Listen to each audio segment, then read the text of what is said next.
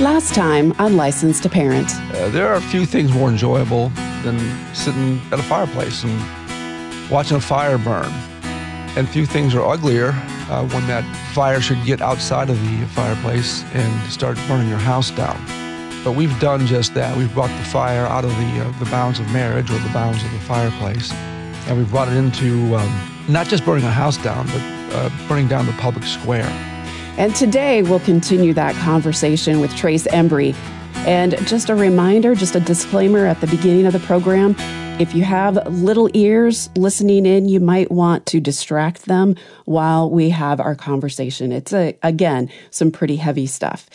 Hi, I'm Michelle Hill, and I'm glad you've joined us for another episode of Licensed to Parent, the radio outreach of Shepherd's Hill Academy. Shepherd's Hill is a year long Christ centered residential program for teens in crisis. Our host, Trace Embry, is the founder of Shepherd's Hill and author of The Miracles of Shepherd's Hill. Our goal on Licensed to Parent is to take what we're learning each day at Shepherd's Hill and share it with you so that you can be better prepared to raise your kids in a way that honors God. And Trace, last week we started a very important conversation. We're going to continue that today. I don't even know if we're going to be able to finish it today, but it's a conversation around just really what is happening in our culture, sexual perversion, LGBTQ. I mean, just as I'm looking out, I'm seeing people in the church, even some prominent leaders, Christian leaders who are starting to I don't know, they seem to be compromising or they seem to be like, yeah, this is okay. This is okay. It seems to me there are some cracks that are happening in order to be accepting and quote, loving and kind. Is that what you're seeing too? Yeah, absolutely. Uh, the cracks are turning into chasms. I think the reason it's happening, Michelle, is because most of us, most people are like lemmings. I mean, we simply follow the lead of those who we put our faith in. And, mm-hmm. and what is faith? I mean, f- faith is acting on what we have a reason to believe is true. So mm-hmm. I'm not saying that, that people don't have their reasons for believing their positions on LGBTQ issues. They have reasons. I would say they're horrible reasons. They don't hold water when reasons for the other side uh, are brought up against them. But too many believe what they believe about LGBTQ issues because they've never thought through the issues critically or honestly enough, uh, especially if they're struggling with it themselves. Uh, it's just, it's too much to give up. Um, they've trained their appetites by, again, we talked about this last time, what they dwell on and by what the culture is encouraging them to dwell on. And it seems that it's more than just a girl being attracted to a girl that is going on. There seems to be a deeper root in the whole entirety of the LGBTQ culture, correct? Well, again, I go back to the sexual narcissism um, or the sexual delusion in the case of uh, transgender, sexual addiction. Remember, sex is everywhere. It's in our commercials, it's on billboards, it's all the worst kind of pornography is on the internet and we're giving our kids these addictive adult toys to have the worst kind of pornography. I'm talking violence. I'm talking group. I'm talking with animals. I'm talking with uh, homosexual, uh, transgender, with your grandmother, with your grandfather. I mean, it is insane. So when sex becomes, uh, or your dopamine rush and sex become uh, your purpose for pursuing sex, uh, then everything else kind of looks like vanilla, you know, and man's sin nature kicks in and he's got a, always has a better idea than God, right? And yet things just go south when when you you kick God out of the equation. It's hard to talk about the subject uh, without putting God in the equation, okay? Mm-hmm. Because think about this: someone you loved more than anything, anybody on the planet, probably your husband, he gives you a gift. And you open this gift up and and you don't really like the gift. And you used it to mop the floor with it. And say it was a new dress and you you thought you, you saw it as a mop. How do you think god feels when he gives us this wonderful gift and we mop the floor with it? We pervert it. We get ourselves diseased with the way that we want to do it. And, and especially when you think that he gave us this gift for the ultimate purpose of creating more human beings. Mm-hmm. What a greater gift. The, the, the, dopamine rush is a byproduct of all that. Uh, and it could be more of a, a longer term dopamine rush if we would exercise the act of sex in the context of what God has designed it for. But we've got a better design for it. And so I think the reason a lot of the perversions take place is because, like any addiction, the next one's always going to be the best one. The next encounter mm. is always going to be the best encounter. And in the case of homosexuality, uh, it's like no one knows how to make me feel better than someone of my own kind, right? I think that's the case. And if an intimate relationship between a husband and wife becomes deeply intimate, that's not going to be a problem. They're out to please, satisfy each other in all areas of life, including that area. But the, I'll just call it what God calls it, the perverts will take that act and just do something extremely selfish with it.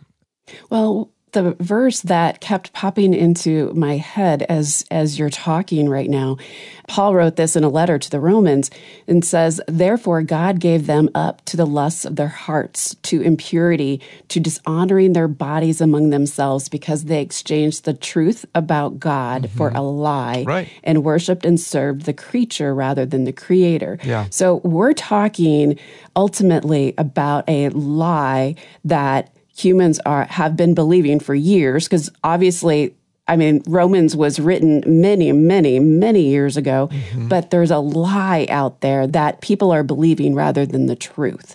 Well, yeah, that's it. Uh, Romans 1. Uh, we, we've been turned over to delusion or a reprobate mind, as scripture would call it, to mm. where we don't even recognize good from evil. You hear this described by a lot of people in our entertainment culture in particular, they celebrate evil. Uh, look at the last few Grammy Awards, were almost as if you were attending a demonic ritual. It goes back to Psalm 2, uh, was it Psalm 14? The wicked freely strut about when what is evil is honored among men. Well, what is evil is being honored among men. And you and I are now the evil people for mm-hmm. bringing this up. And we're bringing this up not because we're trying to judge anybody in a self righteous way. We're trying to bring to light what God is trying to bring to light. Let me read a, a passage of scripture out of Second Corinthians 7. Now, remember, mm. First Corinthians, Paul insulted uh, basically the Corinthians because there was some sexual activity going on. And I think sexual perversion is is one of those sins that it appears that God reserves some of the harshest a punishment for. Uh, mm-hmm. Uh, because I think it is such a great gift that we've just trampled on. But in Second Corinthians, Paul is trying to help out the Corinthians from the first rebuke they got in First Corinthians. So here's what it says in, in, in verse number 8 of chapter 7. Even if I caused you sorrow by my letter, I do not regret it, though I did regret it. I see that my letter hurt you, but only for a little while. Now, Focus on that word. I'm reading out of the NIV. Focus on the word hurt.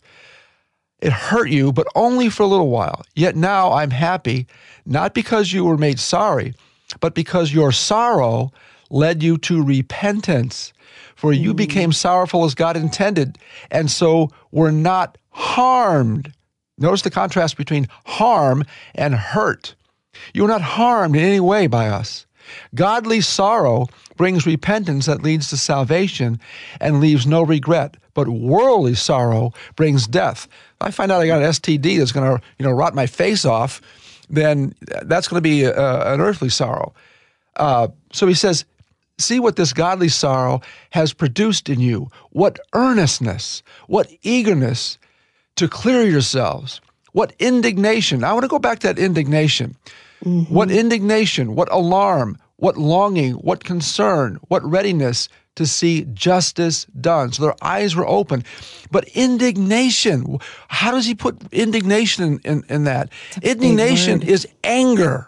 Mm-hmm. I'm angry over what I allowed in my life and, and, and what it's done to me and whatnot. There is a such thing as righteous indignation. And he's commending the Corinthians for being indignant about their former appetites and lusts and actions.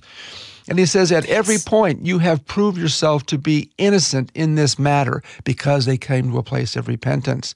So even though I wrote to you, it was not on account of the one who did this wrong or of the injured party, but rather that before God, you could see for yourselves how devoted to us you are. By all this, we are encouraged. Mm. So, hurt, not harm, and even being angry about it that doesn't fly in today's culture. Everything's supposed to well, feel I, good and look good and sound good and taste good and the whole nine yards. That's what I was just going to ask. Is I was just like, okay, so Paul did that to the Corinthians. Like, who right now, other than you, who is raising the red flag to say, hey, just a second here. Some things are happening that should not ever happen. Why aren't we calling out the evil that is happening? Well, I think, you know, in, in today's, particularly in today's digital age, we have an overabundance of information in general that, that human mm. beings really can't handle. And so some of the books that, uh, that are written out there on this subject are lost in a sea of entertainment, other books, uh, other indoctrination uh, platforms, and they're just lost. And so we are a voice in the wilderness, but we're, we're still one of many voices in the wilderness, but it's a vast wilderness. And in that wilderness are these coyotes, these, these wolves in sheep's mm-hmm. clothing, and they've crept into the church. And we are capitulating to the evil in the church that has been spawned uh, outside the church. And I'm telling you, there's a price to pay for this. We're, we're, we're paying it now and don't even realize it. We are. That's for sure. Hey, you're listening to Licensed to Parent. We'll be back with more of this conversation right after this.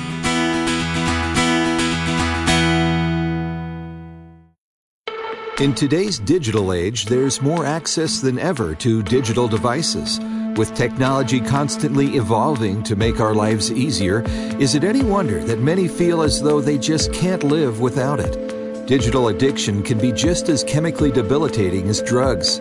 Time in front of a screen can drastically affect the life of your child. For starters, your child may choose technology over simple things like playing outside and engaging in exercise, acquiring a job, and gaining life experience. To learn more about how digital addiction can affect your child, visit helpmytroubledteen.org, click on resources, and look for the article, What is Digital Addiction? Parenting isn't easy. Shepherd's Hill Academy wants to equip you with resources for all areas and issues of life. Discover a variety of ebooks, podcasts, links, and more to help you navigate the parenting landscape. HelpMyTroubledTeen.org. Hi, folks. Trace Embry here, host of the Licensed to Parent broadcast and founder of Shepherd's Hill Academy. We've all heard about modern day miracles, mostly from mission fields. Frankly, I believed about half of them and experienced none of them until about 30 years ago, when Christ truly became the Lord of my life. The Miracles of Shepherd's Hill is a book that wasn't written as much as it was recorded it's the true story of how God used a handshake, my family's last $200, and our 30 year odyssey of bumper to bumper miracles to acquire a 60 acre farm that was used by the devil and turned it into a 250 acre globally recognized healing ministry for God. I want all people to know that Jesus Christ is still in the miracle working business for those submitted to his word, will, and way, and who properly understand what faith truly is. The Miracles of Shepherd's Hill, an extraordinary odyssey of divine interventions by Trace Embry. Learn more at licensedtoparent.org.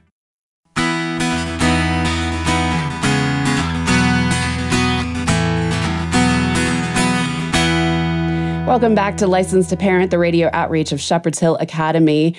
Uh, you can learn more about Shepherd's Hill at licensedtoparent.org. And uh, just a reminder, a disclaimer that we are talking about some heavy topics today. And so if there's little ears, you might want to steer them out of the room. So, Trace, we've been talking all about the LGBTQ, what's going on there, STDs, really basically a lot of, I guess, the culmination of the sexual revolution and what that means. Help us understand how we can help parents today who are really dealing because they're they're up to their necks. They're up to their eyeballs in trying to figure out how do they keep their kids from going down this path. Yeah. Well i think they have to be open to the fact that they can't be with their kids 24-7 even at a young age.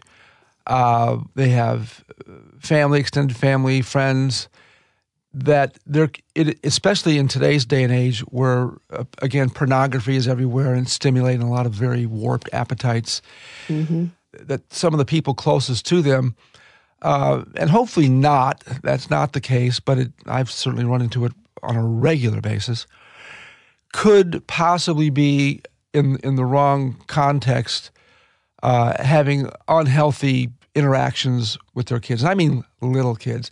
You know, our church, there's a uh, a rule in our nursery that um, no one person can change a diaper, and and no men will ever work in the nursery, particularly alone. Um, there has to be two there all the time. We have the same interactions here at Shepherd's Hill. There's no no kid could ever be alone with a counselor ever anywhere at any time. There either has to be two kids there uh, or, or two counselors there.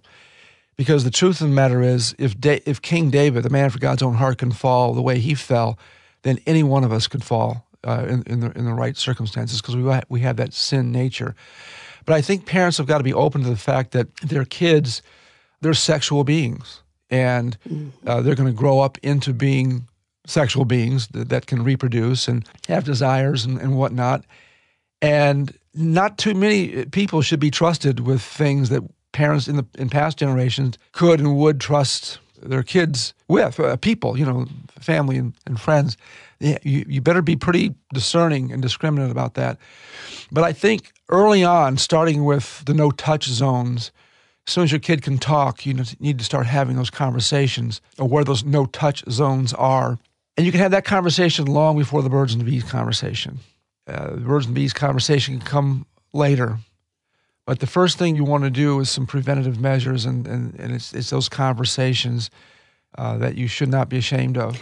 And what I'm hearing from you, I mean, this this is hard work. Raising kids is hard work anyway, just disciplining and keeping them on the straight and narrow. But what I'm what I'm hearing from you is that at a very young age, parents need to be intentional and direct mm-hmm. with their kids about everything. Everything. And like really keeping this in the forefront of their brain of how they can direct their kids and keep them pure and have pure minds and pure thoughts. Yeah, and they need to know that sexual perversion transcends just the LGBT community. There's plenty of mm. heterosexual perversions out there. Uh, and I don't want any parent to get OCD about all this. Yeah. But they do need to have conversations with their kids early on. And I think they need to have uh, biblical interactions where these things are taking place at, at, an appropriate age that they feel that Junior can understand this and, and learn about the, the blessings of the, the husband and wife relationship uh, through like books like Song of Solomon and whatnot, to where the kids know what a healthy sexual relationship and a healthy context for sexual relationships is. But it starts from the jump those no touch zones. And uh, that way, if they are uh, violated at an early age, they're not uh, inhibited from coming forth with that because once some of that uh, brain chemistry and, and cellular level stuff starts happening, it's harder to undo it than to not have it done in the first place. So, Trace, I'm just curious how a parent needs to act with their kid because or and not act with their kid, but more how a parent is to guide their child because you don't want your child living in a bubble. Right. You need your child being able to live in the community, in the neighborhood, you know, not being socially awkward because they've never been around strangers before. Mm-hmm. And yet their child needs to be aware of what's happening around them. So, what does a parent need to be sharing with their children at age appropriate times? Well, first of all, there's a million and one things to occupy your kids' interests and attention. Um, and I certainly wouldn't bring this subject up all the time. But, you know, on occasion, uh, when opportunity arises, in the proper you know scenario that it, you need to not be afraid to talk about it. It's all about balance. Don't mm-hmm. get shook up to the point of losing your cool or letting your kid think they've committed the unpardonable sin if they're caught doing something or looking at something that you didn't uh, you you know is is harmful. But the problem is, I don't think a lot of parents today know what's harmful. The stuff they let their kids look at and listen to, particularly music, is just insane. This is a sad commentary, but I want to go ahead and say it. I just read an article about the Gen Z generation. The Gen mm-hmm. Z generation, and I got several emails sent to me this just this past week on this subject. The Gen Z generation have had enough of this. For the millennial generation, and probably some for the Gen X and even baby boomers, it was kind of novel to, to get pornography anywhere you wanted to. But the Gen Z generation, they've actually given up, according to this article, and I've seen it. they they've given up on their millennial age parents to get this right. They're logging off themselves of smartphones mm. and the internet, uh, social media, because they see what they've become as a result, and they're taking Good their cue. Them. Yeah, and I, I want to find some of these. We can probably get some right here from Shepherd's Hill to, to share their, their experiences. But they didn't need the motivation of their parents who dropped the ball for the first 18 years of their lives. They've given up hope on them. And I'm telling you, I see this all the time. Now, I can't say it's a, a, a, the majority of parents that bring their kids to Shepherd's Hill. They obviously know something's wrong or they wouldn't bring them here. But I see it so often uh, in the marketplace, in our churches. I see it. Parents don't have a clue. They can't bring themselves to telling their kids no. They can't bring themselves to talk about the very thing that they're exposed to on a regular basis, which is perverted sex everywhere they turn, on their sitcoms, in their music, the parents' music, the parents' sitcoms, the parents' smartphones, and you know what I'm referring to. Mm-hmm. You know, so hopefully things have hit rock bottom to where the kids themselves will come to their own wise conclusions. And that's been my prayer for them because I I think that has to happen. But it has, it's already happened. I've been saying this for a while, but now I'm getting articles that are confirming. I'm seeing it more and more. More and more legislation is being passed to um, to try to get uh, some of these sites off the internet. Why that hasn't happened, you know, 20 years ago, I, I have I have no idea. So, Trace, what is a parent to do if their child Becky comes home and she declares that she's not Becky anymore. She's she's Dave or yeah. something. What? How is a parent to react to that? Well, first let me this say this is not how they've raised her, and and this is not the conversations they've had with her at all. And now all of a sudden they're faced with that. Well, it might be not how they thought they raised her. They may have been more complicit than they think, and, mm-hmm. and largely in the things that they've allowed her to see and hear and do. Um, and in today's digital age, you got the whole world raising your kids if if you're letting them be exposed to that stuff on a regular basis, and if these ongoing conversations that we, we we've just been talking about haven't been had, then you're more likely to hear uh, your son or daughter come to you and say, "Hey, I think I'm this or that and the other." Mm-hmm. But here's what you got to do: you you got to first and foremost simply affirm your love for them right off the bat. Nothing you could do, see, be, hear, nothing you can do to keep me from loving you. And that's why I'm always going to tell you the truth, the objective truth about these issues. And if you choose to pursue these things uh, behind my back or when you leave the house, you have that opportunity. Uh, but my stance on this isn't going to change, never will change because it is God's stance on this. And my first allegiance, as much as I love you, honey, it's not to you. Mm. It's to the God who created you. It's to your your father, who your mother, who helped create you uh, through God. Mm. But I will always give you the truth. I will always love you. I will never stop loving you. And if you can get that established with a whole lot of prayer, it'll work itself out. I just heard the voice of our Heavenly Father through a lot of what you just said, Trace, because as you were talking, I just kept thinking, that's how God treated the Israelites in so many ways. Yeah. When they would rebel, He would be like, I'm here. I am here and I love you. I don't like your sin, but I am still here. Yeah. I want you to stop sinning, but I am still here and I still will love you Absolutely. forever. So true. Well, thanks for listening to License to Parent. We have had quite the conversation. Thank you, Trace Embry, for, of course, being our host and um, being our guide today. Well, thank you for having me. It's been a pleasure to be here. You know, God is purposeful in how He is working in and through Shepherd's Hill, and running a residential treatment facility for troubled teens has not been easy, but He has been faithful every step of the way. And Trace Embry wrote the book, The Miracles of Shepherd's Hill, to basically share all that God is doing. And can I suggest something for you? Read this book in 2024 if you haven't read it already. In fact, since we've got a little extra time here, let me read you a portion of the book and give you a taste of what's in there. Only a few days into our new season, we were 20 acres bigger. Yeah, by the same token, we were also 20 acres more in debt and still no work. Just a few days later, the Department of Juvenile Justice contacted me to tell us that they had received the funds to do even more family experience sessions at the farm.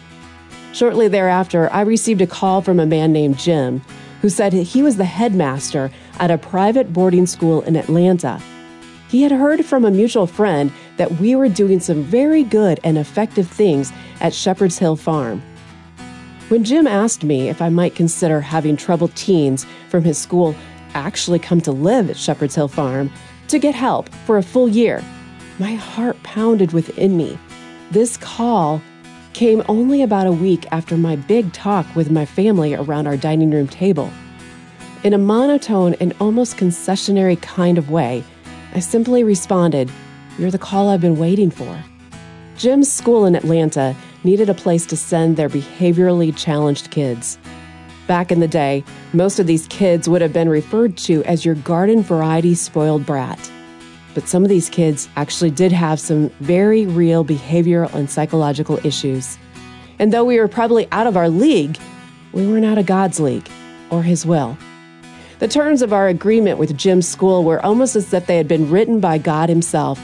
Jim agreed to pay John, Beth, and me all reasonable salaries. But before I could even begin mulling over the numbers, Jim asked me, How much is your mortgage payment each month? When I told him how much it was, he agreed to pay it, in addition to our salaries. This was working out to be a genuine God thing. We settled on a projected date of August 15, 2001, for accepting our first troubled teenager. Now I was waking up each morning released to do what I felt like I was put on earth to do, and I was getting paid for it, no less. The Miracles of Shepherd's Hill, it's available at licensedtoparent.org. Hey, thanks to our team for making today possible. Our producer is Rich Rosel. Carl Peets is our technical producer. For Trace Embry, I'm Michelle Hill, inviting you to join us again next time to renew your license to parent. And remember, folks, if you don't train your children, somebody else will. God bless you. See you next time.